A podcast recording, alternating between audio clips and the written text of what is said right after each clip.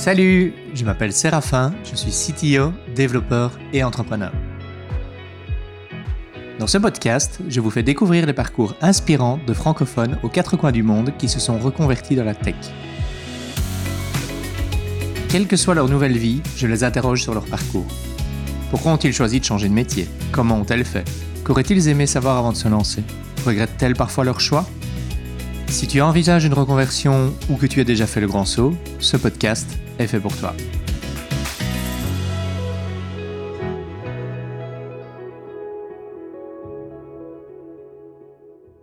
Bonjour et bienvenue dans Changement de programme. Aujourd'hui, je reçois Anthony Perrier. Bonjour Anthony. Salut Séraphin. Comment vas-tu? Ça va très très bien et toi? Ben, Ça va très bien aussi, merci. Je suis content de pouvoir discuter avec toi aujourd'hui. Moi de même. Dis-moi, est-ce que tu peux en quelques mots te présenter, nous dire qui tu es et ce que tu fais?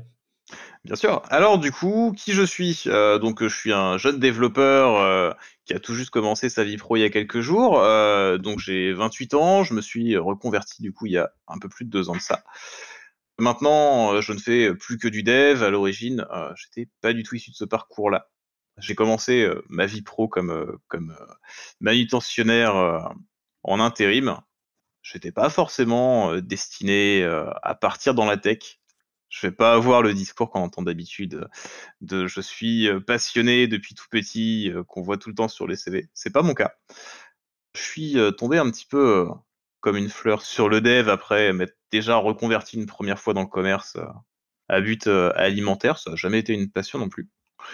Et puis, bah, finalement, j'ai décidé un, beau jour de partir sur quelque chose qui me, qui me plaisait vraiment. Et vu que je venais de goûter au dev depuis quelques mois à ce moment-là, je me suis dit, bon, je crois qu'il est temps d'aller plus loin. Excellent.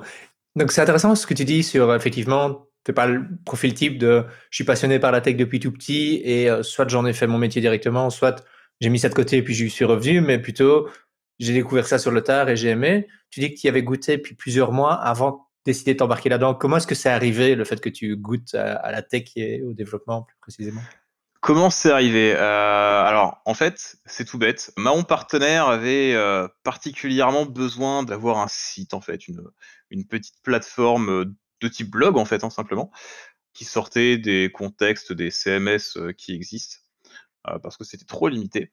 Et je me suis dit, pourquoi pas m'embarquer là-dedans? Alors, euh, j'ai commencé à toucher à mes premières lignes de HTML, CSS comme ça. Et de fil en aiguille, je suis passé vraiment à de la programmation. Et, voilà comment je suis tombé dedans. quoi.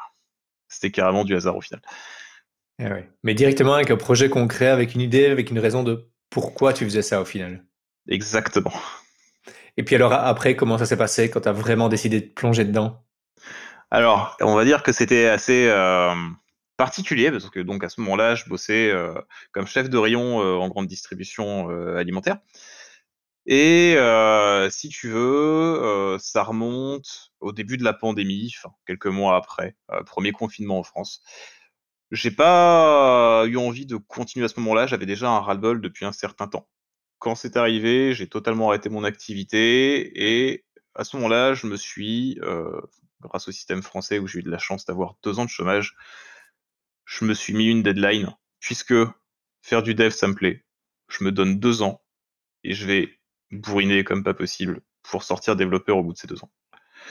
Alors du coup, comment ça s'est passé? Euh, Au début, j'ai commencé avec GraphiCart. C'est une source qu'on t'a déjà citée. Je crois que c'était Mansour d'ailleurs qui en avait parlé la dernière fois. Donc ouais, GraphiCart, ça a été euh, un grand guide pour moi. Un peu mon gourou, quoi, finalement. Après, en tant que débutant, il a été un petit peu difficile à suivre par moment. Il y a eu certains concepts que j'ai eu beaucoup de mal à appréhender. Donc j'ai commencé à croiser les sources, en fait, simplement à, aller voir sur Open Classroom, ce genre de choses. Ça m'a permis d'avoir une plus grande vue d'ensemble, mais surtout, j'ai compris que si j'avais vraiment envie d'aller quelque part, il fallait que je me fasse une roadmap bien précise. Parce que bon, je pense qu'on a toutes et tous euh, différents objectifs, mais que dans, mon cas où c'était professionnel, j'avais besoin quand même d'avoir une connaissance du marché vers lequel je voulais me diriger, forcément. Parce que euh, au final, je me suis rendu compte et j'ai énormément entendu de développeurs confirmer que une grande erreur des, développeurs autodidactes, c'était de se diriger vers euh, trop de choses en même temps et d'être spécialisé dans rien. C'est pas la chose que j'ai voulu faire. Donc voilà, j'ai arpenté les offres d'emploi, ce genre de choses pour comprendre le besoin, le marché où j'avais envie de travailler aussi. Et du coup, en sont sortis une certaine liste de techno et je me suis focus dessus comme ça, avec les moyens que je trouvais. Donc voilà, en gros. Ok. Et donc tu as appris tout par toi-même. Est-ce que tu as appris comme des formations en ligne? Est-ce que tu as finalement rejoint une école? Alors, niveau formation en ligne, j'en ai fait des petites. En fait, globalement, Graphic Art, c'est complètement gratuit. Enfin, il y a quelques vidéos qui sont sur un abonnement premium qui doit coûter 3 euros sur un mois, quoi. Pas grand-chose. Enfin, vraiment une, quelques miettes, quoi. après, quand j'ai voulu passer sur des frameworks, donc à l'origine, je suis parti sur une stack PHP.js. Mais par rapport au marché, j'avais décidé de partir ensuite sur Symfony React. Là, j'ai fait la merveilleuse rencontre de Lior Shamla, qui est du coup un formateur marseillais que j'aime énormément pour sa pédagogie et tout ce qui dégage. Et ça a été les seules formations en ligne que, j'ai prises. donc il y en a eu deux au final. Une quand Symfony 5 est, est sorti. Et la deuxième qui servait à mieux comprendre l'implémentation de Symfony avec React, ou plutôt de React dans Symfony. Tout le reste, effectivement, ça a été que du projet solo. Par contre, j'ai rejoint bah, justement en, début d'année, en mi-janvier, l'école au clock. À l'origine, j'avais décidé de ne pas rejoindre d'école du tout, parce que ça me faisait peur. Ça me faisait peur dans le contexte où, comme j'ai un TDAH, un trouble du déficit de l'attention avec hyperactivité, j'avais très peur de rejoindre un contexte de cours parce que j'avais peur de ne pas arriver à suivre. Alors je me suis dit, si je rejoins une école, je vais avoir un niveau suffisant pour arriver à suivre sans trop galérer. Mmh. Du coup, ce qui s'est passé, c'est que en étant autodidacte, j'avais quand même des faiblesses par rapport à d'autres personnes. C'était que non seulement j'avais pas travaillé en équipe parce que je me suis pas forcément lancé dans l'open source, mais que euh, l'autre conséquence de ça, c'est que j'avais pas idée du niveau des développeurs en entreprise. Mmh. Donc, je me suis dit, on va quand même essayer de tenter l'aventure. Ma cible de, de clientèle freelance allait s'orienter sur des personnes avec des petits budgets. Donc, WordPress, euh, c'est devenu quelque chose qui est devenu très pertinent, quelque chose dont je me suis rendu compte du coup euh, après mes, mes, deux premiers euh, projets freelance. Et donc je me suis dit, il y a une école, au donc, qui propose une spécialisation WordPress. Ok, c'est cool, ça me permet d'avoir du coup bah, l'apprentissage de WordPress, mais aussi de voir ce que ça va donner en étant entouré d'autres développeurs et développeuses, d'avoir vraiment tout ce qui manquait dans cet apprentissage en autodidacte. Donc, euh, je les ai rejoints euh, le temps de deux mois, donc un mois de spécialisation sur WordPress et puis un gros mois de projet en équipe qui a été extrêmement enrichissant aussi. Et voilà un petit peu mon parcours autodidacte. C'est vraiment intéressant d'utiliser la formation, vraiment d'avoir ce côté autodidacte et puis d'utiliser la formation pour aller chercher au final des choses qui sont bien spécifiques dans une formation courte, puisqu'ils font aussi des mhm. formations qui sont beaucoup plus longues que ça, où on prend tout le monde depuis le début et vraiment aller chercher ce qui te manquait. Est-ce que tu es content de l'avoir suivi, cette formation? Est-ce que tu penses que ça t'a vraiment apporté ce que tu es allé y chercher? Euh, Ouais, complètement. Bah, en fait, une des petites particularités, c'est que j'ai rejoint justement, effectivement, un groupe qui avait fait la formation depuis le début. Moi, je les ai rejoints seulement pour la toute fin de leur formation, qui durait six mois. Euh, et en ce contexte-là, ouais, ça m'a déjà apporté des choses auxquelles je m'attendais pas forcément, parce que bah, ils avaient leur propre expérience en partant de zéro, qui leur a été enseigné par des développeurs aussi. Donc ils avaient une approche qui était totalement différente de la mienne. Donc dans ce contexte-là, ouais, ça m'a apporté euh, de, nouvelles visions, mais de personnes qui débutent. Donc comme si au final j'avais été accompagné par des devs depuis que je commençais, quoi. Après, au-delà de ça, effectivement, ce mois de projet m'a appris à bosser en équipe, chose qui d'ailleurs, euh, je me rends bien compte de combien ça m'est utile aujourd'hui maintenant que j'ai commencé euh, en contrat parce que sinon, je pense que j'aurais été complètement perdu, ou en tout cas plus que je le suis aujourd'hui. Donc ouais, j'y ai carrément trouvé tout le nécessaire, finalement. Ok, tant mieux.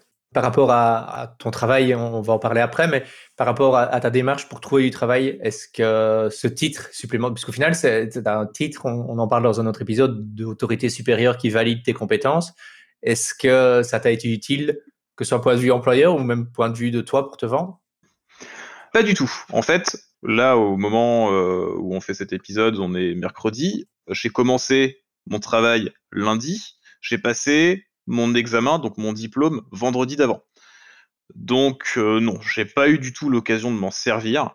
Euh, ça a juste été, euh, au final, exploiter la puissance de LinkedIn et les bons conseils qu'on trouve sur Internet, ce qui m'a permis d'avoir de la visibilité et au final, la quantité de démarchages que j'ai reçus m'a permis du coup de me vendre, en plus de me remettre en question lors des différents échanges que j'ai pu avoir avec des recruteurs et recruteuses. Ok, c'est super intéressant ce que tu dis. Je suis curieux de savoir exactement ce qu'on peut faire sur LinkedIn. Qu'est-ce que tu as fait toi concrètement pour recevoir? Tu dis que tu as reçu du démarchage, donc euh, c'est impressionnant parce qu'on a souvent peur que ce soit les devs plus expérimentés qui reçoivent vraiment de l'inbound comme ça. Donc dis-moi, comment tu fais? Alors, j'ai conscience d'avoir quand même eu de la chance parce que je n'ai postulé nulle part. Je n'ai pas postulé dans une seule entreprise. En fait, simplement, LinkedIn, ça fonctionne euh, sur un système très quantitatif.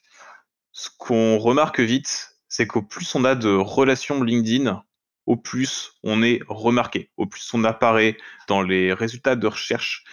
On va souvent recevoir du démarchage de personnes qui ne sont même pas dans notre liste de contacts, qui nous envoient une invitation en relation avec un petit message qui y va. Ce petit message-là, on le reçoit parce qu'on est remarqué dans la liste des, bah, des, résultats de recherche, en fait, finalement. Et au final, euh, un des concepts fondamentaux de la recherche sur LinkedIn, c'est le cercle de relations. On peut remarquer à côté des pseudos qu'il y a marqué euh, premier, deuxième, troisième euh, et plus. C'est le degré de proximité de relation qu'on a avec cette personne-là. Et au final, plus on a de relations donc qui sont considérées comme du premier cercle, plus on va apparaître dans les résultats de notre deuxième cercle, de notre deuxième cercle pardon, donc les, relations de nos relations. Donc au final, plus on multiplie nos relations sur LinkedIn, plus on est vu. Mmh Après, c'est comme le SEO. Si on a un poste qui apparaît facilement dans la recherche, développeur euh, React Symfony dans mon cas, c'est souvent ce que des recruteurs, recruteuses vont pouvoir taper pour trouver du monde. Après, ça va être une petite description accrocheuse, montrer des projets, montrer le GitHub, avoir une activité aussi. Et au final, bah, ça fait le reste. Quoi. donc si je comprends bien, cette idée de grandir le premier cercle, parce que forcément, plus il est grand, plus les cercles autour vont grandir aussi, c'est exponentiel. Pour grandir ce premier cercle, tu as procédé comment? Tu as ajouté plein de nouveaux contacts sur ton LinkedIn? Tu euh, avais une stratégie là derrière? C'est complètement bête et méchant. J'ai juste commencé à ajouter tous les développeurs que je voyais euh, dans mes suggestions. J'y passais 5-10 minutes par jour. Et encore, j'ai pas été euh, particulièrement assidu sur la question. Et après, à force d'avoir plein de développeurs, on commence à avoir quelques recruteurs. Et plus ça va, plus on en a. Après, on va tomber sur des CTO, sur des CEO. Et donc, de fil en aiguille, on va apparaître dans tellement de premiers cercles et de, de deuxième cercle qu'on va commencer à se faire rajouter à notre tour. Et au final, passer un certain temps, ça finit par se faire tout seul. C'est vraiment intéressant comme stratégie, puisque j'entends beaucoup quand j'entends parler de stratégie de LinkedIn, c'est publier à tout prix, publier tout le temps, même si on n'a rien à dire. Et c'est pas personnellement quelque chose avec lequel je suis hyper en phase parce que bah, parler quand on n'a rien à dire, c'est pas quelque chose qui me parle vraiment à moi. Mais euh, et c'est souvent ce qui est intimidant parce que devoir s'exposer sur les réseaux, c'est parfois beaucoup plus intimidant que juste ajouter des gens. En tant que développeur, quand tu ajoutais des gens, est-ce que tu as est-ce que tu as mis un message ou tu mettais juste cliquais juste sur connecter et puis ça marchait? Cliquez juste sur connecter. Je pense qu'il il y a beaucoup de personnes sur LinkedIn qui ont conscience, même sans forcément l'exploiter à fond, que plus ils ont de relations, plus ça leur raccorde des avantages. Et généralement, on se fait accepter sans trop poser de questions, quoi. Donc non, j'ai jamais joint un seul message parce que j'avais l'impression de faire du spam sur les boîtes des gens. J'ai reçu énormément de messages comme ça où ça se voyait que c'était un bot qui avait derrière. Et j'avais pas envie de dégager ça, en fait. J'avais envie de rien dégager du tout, juste d'avoir une relation en plus. Pas forcément d'aller au contact. Mmh. Du coup, après, voilà, au final, euh, les personnes venaient voir mon profil. Quand je les intéressais, m'envoyaient un message. Et donc, à contraire, non. Et puis, on se mmh. sert mutuellement comme ça. Ouais. Mais c'est intéressant, tu dis, on se sert mutuellement, parce que c'est vrai que tous les deux, vous profitez maintenant de ce réseau plus gros. Mmh. Et puis, envoyer une demande de connexion, tout ce que tu demandes, c'est que la personne clique pour t'accepter et basta. Si tu envoies un message, bah, il y a un minimum, a priori, ça demande une réponse, un message, la plupart du temps, c'est une, Et donc, tu demandes peut-être plus à la personne que celle qui va juste cliquer sur un bouton, genre whatever, puis de toute façon, c'est un développeur. Je pense aussi que tu as cet avantage d'être développeur et pas d'être euh, dans les ressources humaines ou, pire. Je veux pas parler mal des personnes qui font ça, mais si c'était Head of Sales ou euh, Business Development, ton nom, tu sais que si tu acceptes quelqu'un qui fait du Business Development, il y a 6-7 chances sur 10 que dans les premiers messages, il essaie de te vendre quelque chose. Donc c'est vrai qu'en plus, tu as cet avantage d'être développeur. Tu n'as pas l'air d'être là pour vendre quelque chose. Tout à fait. C'est même pas forcément une remarque que je m'étais faite, mais euh, oui, c'est particulièrement pertinent. Et à la fois, il n'y a pas forcément la pression de se dire Oh, c'est un recruteur ou une recruteuse qui est en train de m'ajouter. Euh, est-ce que là, je peux me permettre de me montrer ou pas? Donc au final, ouais, c'est gagnant-gagnant euh, pour tout le monde. D'ailleurs, pour rebondir sur ce que tu disais, moi non plus, je suis pas dans l'optique de publier du contenu pour rien dire. À vrai dire, je n'avais jamais publié le moindre post sur LinkedIn parce que bah, juste effectivement, j'avais rien à dire. Alors maintenant, je le fais davantage parce que ça me vient plus naturellement, parce que j'ai pris en assurance professionnellement. Je recommence surtout à repartager finalement euh, certains posts qui me parlent, bah, comme euh, celui euh, où l'on s'est rencontré d'ailleurs. Mmh Et ça m'a suffi, ça m'a largement suffi. Super. Je suis vraiment content d'entendre parler de cette technique et je crois que moi, je vais commencer à ajouter plus de gens dans mon réseau aussi pour pouvoir en profiter également. Et donc, du coup, tu t'es fait euh, contacter l'entreprise pour laquelle tu as commencé lundi. Donc, on t'a contacté sur LinkedIn, si je comprends bien. Tout à fait. Comment ça s'est passé? Tu as, passé des entretiens avec eux? Est-ce que tu peux nous expliquer oh, ce qui s'est passé entre le premier contact et ce lundi? Effectivement, il y a eu tout d'abord une prise de contact directement du CEO qui m'avait simplement envoyé un message pour dire bon, voilà, on a un poste à pourvoir actuellement en tant que développeur Symfony. Est-ce que ça pourrait t'intéresser? Ton profil a l'air intéressant. Donc bon bah forcément, je réponds du tac au tac parce que ça c'est un des trucs d'importance que je me suis appliqué à faire sur LinkedIn, c'est de toujours répondre aux, personnes qui me contactent, qui ne sont pas des bots. Parce que je pense que le réseau professionnel, euh, il passe déjà par le fait de répondre aux gens qui te parlent, même sans forcément d'intention derrière. Hmm. Donc après, voilà, sortie de là, euh, on a eu un premier entretien au téléphone pour voir si ça matchait. Ça a très bien matché. Donc euh, on a décidé de continuer plus loin. Un mois après, j'ai fait un test technique avec euh, le CTO, un développeur et euh, la personne qui est maintenant euh, ma chef. L'entretien technique s'est extrêmement bien passé aussi. Et du coup, un mois plus tard, je suis allé dans leurs locaux parce que jusque-là, tout s'était fait à distance. J'ai eu un dernier entretien avec mon CEO pour voir si ma vision correspondait à celle de l'entreprise, si j'allais pouvoir matcher avec l'équipe. Et suite à tout ça, on a décidé de travailler main dans la main et, de pousser la société plus loin. quoi. Génial. L'entretien technique, ça s'est passé comment? C'était quoi exactement? À quel point c'était compliqué et qu'est-ce qu'on t'a demandé? À vrai dire, c'était le premier entretien technique que je passais. Donc je ne saurais pas forcément évaluer le degré de complexité. Moi, ça m'a paru très facile, mais peut-être que j'ai eu de la chance aussi. Comment ça s'est passé? Dans un premier temps, j'ai eu des tests de logique, donc ils sont complètement détachés de tout concept informatique. Hein.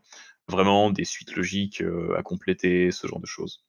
Des problèmes à résoudre comme on fait, comme on fait à l'école.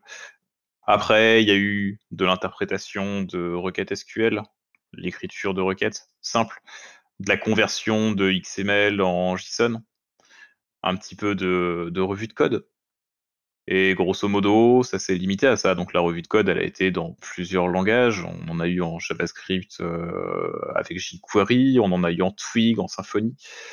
Et voilà, ça s'est simplement limité à ça. Je reviens là maintenant un peu en arrière, juste pour euh, refaire le point sur, ce dont on vient de parler. Entre le moment où tu as vraiment commencé à te former et le moment où tu te dis, tiens, j'ai droit à deux ans de chômage, je me donne deux ans pour me former, et ce lundi, est-ce qu'on est dans les deux ans? Est-ce que tu as réussi ton, ton pari d'y arriver en deux ans?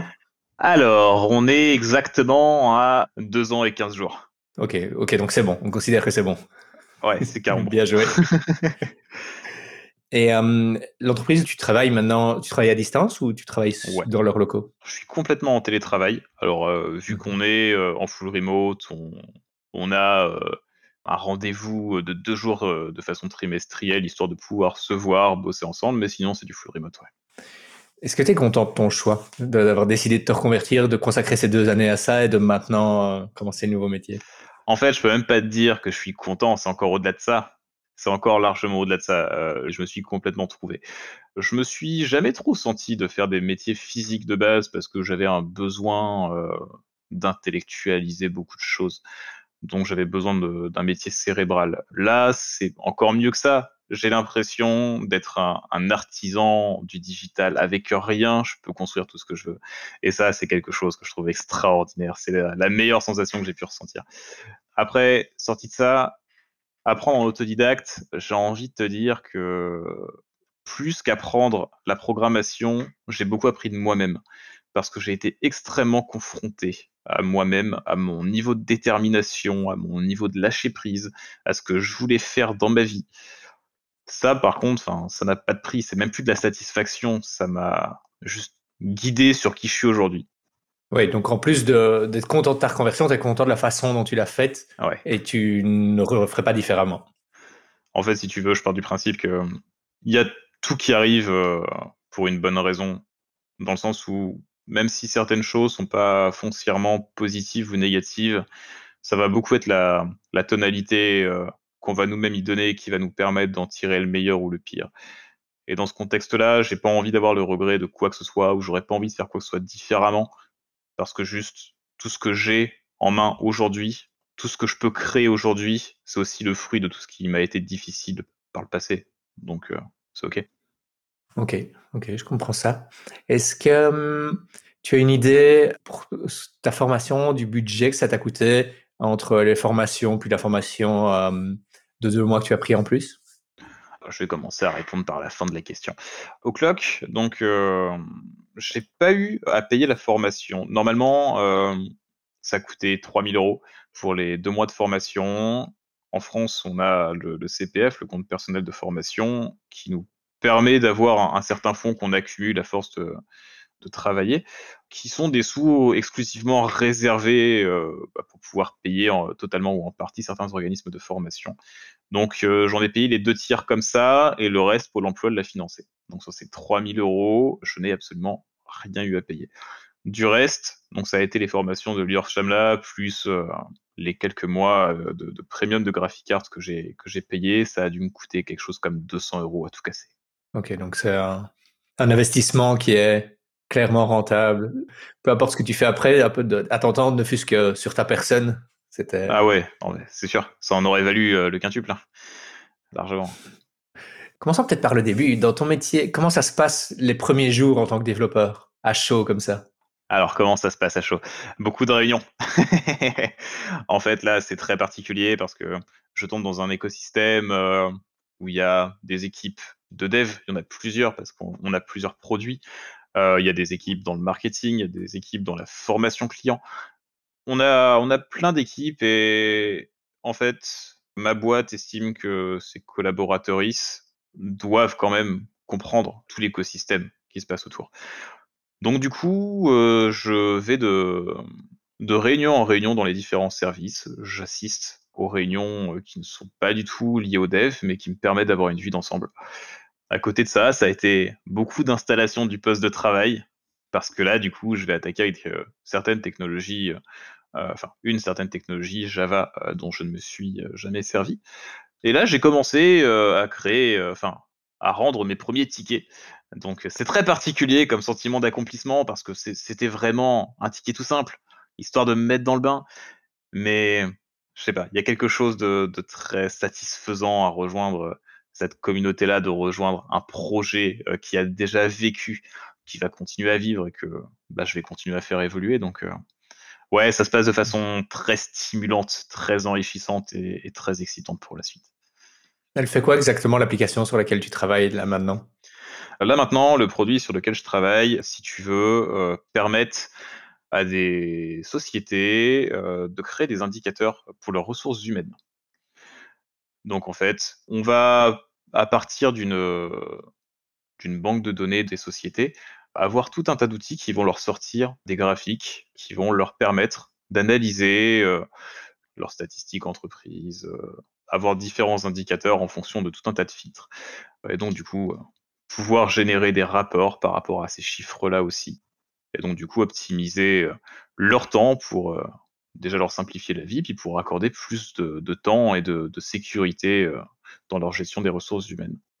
Oui, donc il doit y avoir toute une partie analyse de données aussi, c'est ce qu'on fait, puisqu'il faut, il faut les traiter, il faut les analyser, savoir qu'est-ce qui est cohérent, qu'est-ce qui est utile tout à, fait. À, montrer.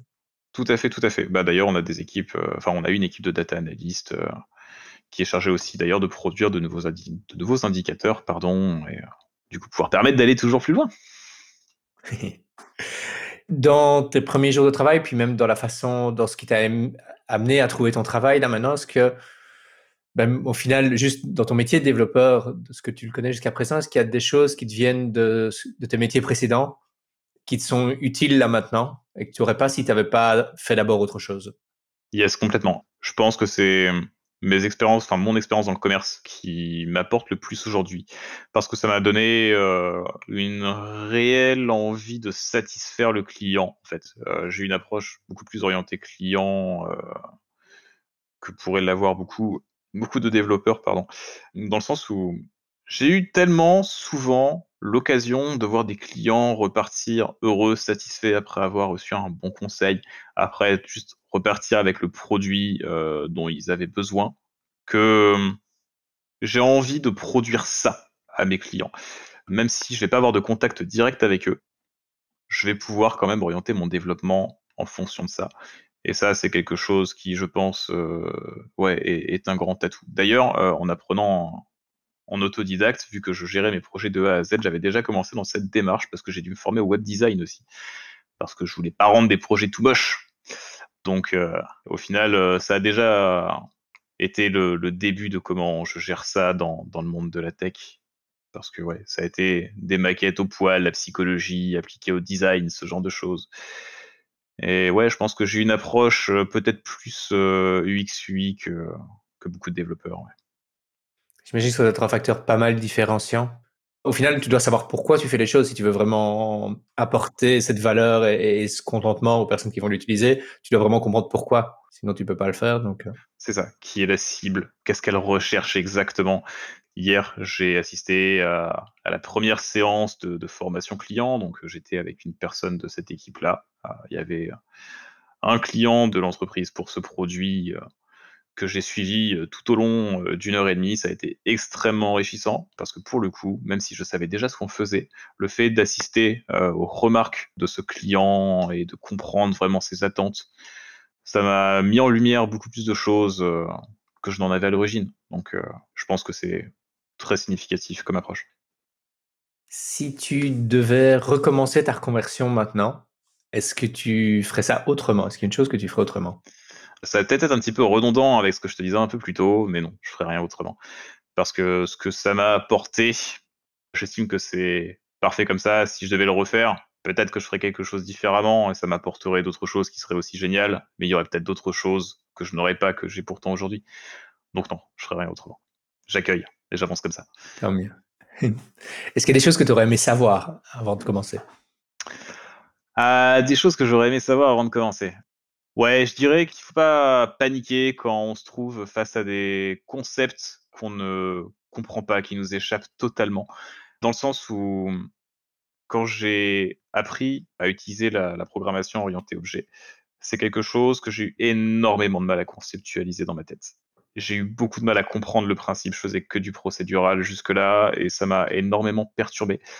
J'en ai eu euh, pour des mois avant de comprendre vraiment le mécanisme.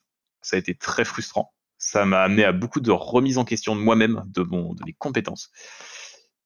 Et petit à petit, en fait, juste à force de remettre les mains dedans encore et encore, euh, ça allait à chaque fois un peu mieux. Et aujourd'hui, c'est tellement naturel que je pourrais jamais penser que ça ne l'a pas été un jour. Donc juste, j'aurais aimé savoir que une frustration qu'on a à ce moment-là, un sentiment de quelque chose d'indépassable ne l'est pas, et que c'est juste le temps de l'appréhender, et que c'est normal. Non, je pense que je pense que c'est tout. Je pense que c'est tout. J'aime bien cette idée de se dire, euh, ça semble indépassable, mais c'est juste une question de le temps de l'appréhender, ça finira par sembler normal. J'ai l'impression que ça s'applique à plein d'autres domaines que juste la programmation. Tout à fait Tout à fait. Ouais, je, pense que n'importe quoi qui soit un petit peu difficile à, conceptualiser ou qui soit extrêmement différent de ce qu'on a l'habitude de faire nécessite un temps d'adaptation comme ça. Là, je pense que moi, je l'ai vécu de façon assez abrupte parce que je me, mettais énormément la pression par rapport à ces deux ans. Mais oui, je pense qu'on le vit, euh, à tous les niveaux, euh, plus ou moins intensément. Pour les personnes qui nous écoutent, qui envisagent de se reconvertir ou qui sont en train de se reconvertir, est-ce qu'il y a des choses que tu leur conseillerais de faire? Absolument Ah, Absolument. Déjà, dans un premier lieu, déterminer euh, ce qu'ils ont envie de faire dans leur vie, le contexte dans lequel ils ont envie de travailler, que ce soit le métier ou l'activité. Parce que c'est à partir de là qu'on va commencer à suivre, en tout cas à mon sens, une voie qui est pertinente. Parce qu'aujourd'hui, on est dans un monde où on recherche beaucoup la spécialisation, que c'est la spécialisation qui se vend très bien, et que si on commence à s'éparpiller, un des risques, c'est d'être un petit peu touche à tout, mais finalement pas assez compétent pour être à l'aise euh, avec une chose sur laquelle on va te recruter. Or, les profils euh, recherchés du mouton à cinq pattes, c'est pas réaliste.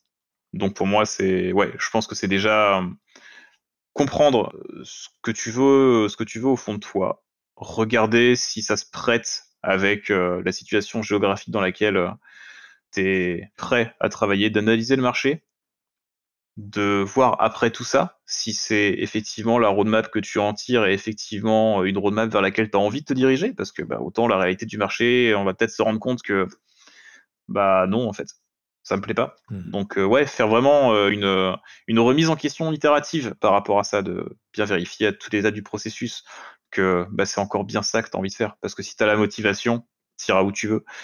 Mais par contre, si tu la perds en cours de route, ce sera, je vais pas dire du temps perdu, mais en tout cas, je pense que ça peut vraiment être comme se tirer une balle dans le pied. Donc ensuite, bah, accepter de faire face à de gros murs, hein, comme, euh, comme je le disais juste avant. S'il y a des, des concepts de pensée qui passent pas, continuer de s'accrocher. Et surtout, surtout, surtout, surtout, je pense que je pourrais même pas dire suffisamment de surtout, si on est sur un bug depuis plusieurs heures, faut décrocher du PC. Parce que ça, c'est tortueux. Et, et quand on revient au bout de 5 minutes, on se dit Ah, c'était juste ça.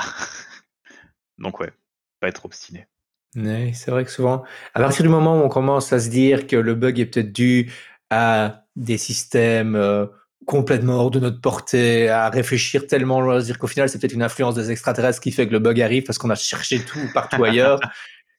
faut s'arrêter, ça va revenir. Au pire, dormir, mais euh, c'est que c'est simple. Plus ça a l'air compliqué, plus c'est simple en général, les, les bugs. C'est- fou, hein. Ouais, c'est complètement ça. J'aurais pas pu mieux le décrire que tu l'as fait. Donc ouais, euh, aussi, euh, je pense qu'il faut comprendre que la roadmap initiale, euh, c'est aussi qu'il y a un point d'entrée dans le monde professionnel et que c'est pas forcément ce qu'on fera toute notre vie. Typiquement, j'ai commencé à me former, donc comme je le disais avant, sur PHP JavaScript, et au final, dans, sur mon premier job, j'en fais, mais je vais faire du Java aussi. Alors que c'est la première entreprise sur laquelle je tombe. Bon, euh, je pense que au sein de cette entreprise, j'aurai le temps de passer sur euh, différents, sur différentes stacks en fonction des, produits, mais pour autant, je commence directement avec quelque chose d'autre. Alors, juste euh, être flexible, comprendre que même si on a envie de faire autre chose, ça ne nous empêchera pas de le faire. Ouais, juste être clair dans son intention pour vendre son profil. Et donc aussi, euh, ouais, juste bien saisir et bien utiliser la bonne terminologie pour faire des recherches efficaces. Parce que je sais que c'est difficile quand on débute dans le dev ou dans la tech de faire des recherches avec euh, des mots qu'on n'a pas forcément. Et quelque part, ça nous limite beaucoup aussi dans la possibilité de trouver des solutions. Alors vraiment, être très accroché à utiliser euh, les bons mots sur les bons problèmes, quitte à recopier des messages d'erreur, parce que c'est aussi ça qui va nous permettre de nous débugger très vite. Hmm. Je pense que ce sera utile même par la suite quand tu travailles avec d'autres développeurs, développeuses, d'avoir pris cette habitude d'utiliser les bons mots pour poser les bonnes questions. Parce que si Google comprend pas ta question, il y a des chances que ton ou ta collègue comprenne pas ta question non plus. Et euh, c'est peut-être une bonne façon de t'entraîner déjà à poser des bonnes questions, en tout cas au moins à trouver les bons mots pour te faire comprendre et pouvoir te faire aider par la suite. Tout à fait, c'est ce que je pense aussi. Ouais. Justement, on parle d'être bloqué et euh, bah, toi qui as appris justement seul, tu dois forcément avoir des pistes là-dessus. Où est-ce que tu peux trouver de l'aide? Comment est-ce que tu fais quand tu es paumé et que tu dois trouver une solution à un problème? Je crois que La phrase Google est ton ami n'a jamais été aussi vraie. Donc ouais, Google va souvent nous envoyer sur Stack Overflow. Ça peut être aussi Twitter qui peut être un, un bon moteur d'information. Alors ça, je l'ai énormément entendu, mais je ne l'ai jamais utilisé. Je n'ai même pas de compte Twitter pour le coup. Mais je sais que ça fonctionne très très bien par rapport à ça. J'ai eu aussi beaucoup le besoin d'échanger avec des francophones sur certains problèmes que j'avais parce que ça permettait un, échange avec lequel j'étais plus à l'aise. Et dans ce contexte-là, assez étonnamment, les, groupes sur Facebook m'ont été d'une grande aide par rapport à ça parce qu'une communauté de dev sur certains groupes qui est très très hétérogène au niveau des, bah, au niveau des niveaux justement. Pour autant, il y a euh, quelques devs euh, confirmés dessus qui euh, apportent généralement beaucoup d'aide et qui m'ont beaucoup débloqué au début, justement quand j'avais pas encore trop les mots à appliquer sur les choses. Donc ouais, Stack Overflow et, Facebook ont, vraiment fait le travail pour ça.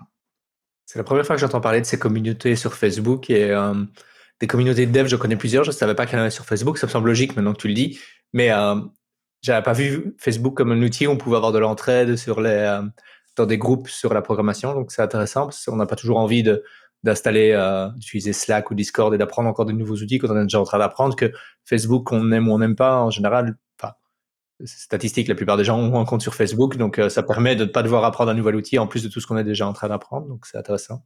Tout à fait. D'ailleurs, c'est un petit peu comme ça que je suis tombé dessus. Hein. C'est que à cette période-là, je, je zonnais beaucoup sur Facebook et j'ai cherché, j'ai trouvé, au final, bah, je me suis rendu compte qu'il y a pas mal d'entrées dessus, alors bah, pourquoi pas. Mais après, ça a vraiment été au tout tout début où, euh, où je me suis rendu compte euh, que ça allait vraiment pouvoir m'apporter beaucoup de choses.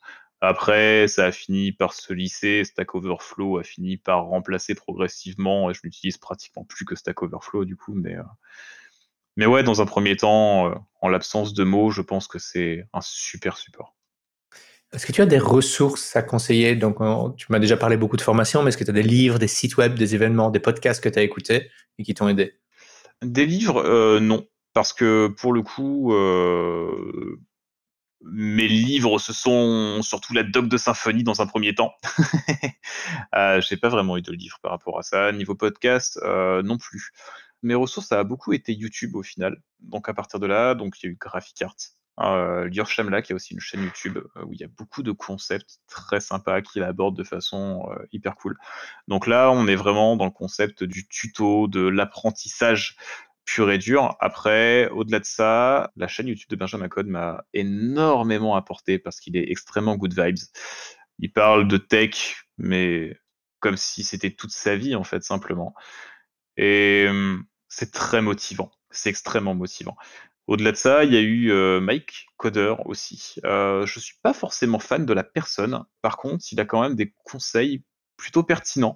Niveau motivation, c'est pas mal du tout aussi. Il recommande d'ailleurs beaucoup de ressources, euh, que ce soit de bouquins sur la programmation, que ce soit au niveau du développement personnel aussi. Donc ouais, ce sont les ressources principales que je recommanderais. Après, il y a d'autres chaînes YouTube dont j'ai plus forcément trop les noms en tête. Il y a Captain Dev qui est pas mal aussi dans le contexte de motivation euh, et d'information sur la vie de freelance pour les personnes qui mmh. nous écoutent, qui ont envie de se lancer euh, dans le freelance. Ouais, c'est vraiment les meilleures ressources que je peux conseiller. Mmh. C'est bien ce que tu dis, parce que tu parles de ressources vraiment niveau dev et de ressources niveau motivation. Et c'est vrai que je me souviens que moi, par exemple, ça avait été. Euh, je mise tout sur le dev et, et, et je réfléchis pas à d'autres choses. L'intérêt de ce podcast, c'est justement d'avoir le côté motivation et de partage d'expérience. Et euh, c'est une chose dont je me suis rendu compte beaucoup plus tard, c'est que c'est aussi important, j'ai l'impression, en tout cas, surtout si tu apprends seul, d'avoir des, de pouvoir en parler avec d'autres gens ou d'entendre juste d'autres gens qui l'ont fait aussi, qui sont passés par là. Et euh, ça n'est peut-être pas pour tout le monde, mais j'ai quand même l'impression que ça peut être vachement utile de, dans les moments un peu plus down, de dire bah j'ai pas besoin d'encore me forcer pour une techno en plus là maintenant j'ai plus besoin peut-être de me remonter le moral et de et d'aller bien et que ça pourrait faire autre chose que du code. Ça peut être une très bonne façon de sortir de sa formation mais si tu veux rester dans la lecture ou des vidéos bah prendre plus des vidéos qui sont un peu plus axées sur motivation et le fait qu'on va réussir et euh, juste des partages d'expérience écouter les problèmes des autres ça a été aussi à relativiser. Enfin j'ai l'impression. C'est à quoi je pense quand tu me parles de motivation. C'est exactement ça. Pour le coup, euh, tous les moments où je disais tout à l'heure euh, de pas trop se bloquer euh, sur le fait qu'il y ait des mots, il y a des concepts de pensée qui qui arrivent pas à rentrer. c'est beaucoup ce genre de ressources justement qui m'ont permis de dépasser ça. C'est que je me suis rendu compte que j'étais pas le seul à le penser et que c'était normal. Ça arrive peut-être pas forcément à tout le monde et dans des mesures différentes, mais c'était normal. Donc ouais, au final, la motivation, surtout quand on apprend en autodidacte, euh, je pense que c'est un grand soutien, comme tu disais, effectivement, d'écouter des gens parler parce que tu reprends un, boost de, passion. Les personnes qui sont là, elles cherchent pas forcément à édulcorer la vérité, mais par contre, elles ont déjà dépassé un certain stade où elles sont heureuses dans ce qu'elles font, constamment. Et ça, ben, quand tu vois ça et que tu as vraiment envie de bosser dans le même métier que cette personne, quand tu la vois comme ça, tu peux pas totalement perdre ta motivation. Tout à fait. Ben, génial. C'est, hum, on arrive au bout des questions que j'avais prévu de te poser. J'ai vraiment adoré discuter avec toi. Je retiens une chose que tu as dite qui m'a marqué particulièrement, c'est le, c'est une roadmap, la carrière au final. Est-ce que tu cherches d'abord, c'est le point d'entrée, par où tu vas entrer, et puis alors après tu, tu vas voir ce que tu vas faire, mais c'est pas forcément ce par quoi tu vas commencer. Je l'avais jamais entendu mis sous forme de mots d'une si belle façon, et je trouve ça vraiment hyper intéressant comme expression. Donc merci pour ça. Et euh, si tu as un mot de la fin, quelque chose que tu voudrais partager avec nos auditeurs, nos auditrices, euh, je t'en prie. Déjà, euh, bah, merci beaucoup de, nous avoir écoutés et je pense que la meilleure chose que je pourrais vous dire, c'est juste de kiffer votre vie en fait. Si vous avez envie d'aller quelque part, allez-y. C'est à votre portée, c'est à la portée de tout le monde qui est suffisamment passionné et qui a suffisamment envie d'aller à un point B. Super. Merci Anthony. C'est moi qui te remercie. Salut. Salut. Merci à Mélanie Giannette pour les visuels. Merci à Jérémy Collado de WonderProd pour la production sonore et son accompagnement. Et merci à Julie Gillet pour ses conseils en communication et promotion. Voilà, changement de programme, c'est fini pour aujourd'hui. J'espère que tu as aimé cet épisode. Si tu penses qu'il peut être utile à d'autres personnes, partage-le sur les réseaux sociaux et note-le sur ton application de podcast préférée. Ça m'aide énormément pour faire connaître le podcast. Si tu as des questions ou que tu veux me donner ton avis sur le podcast, ça se passe sur Instagram ou Twitter à cdp underscore podcast. Les liens et références cités dans l'épisode sont dans la description. À bientôt!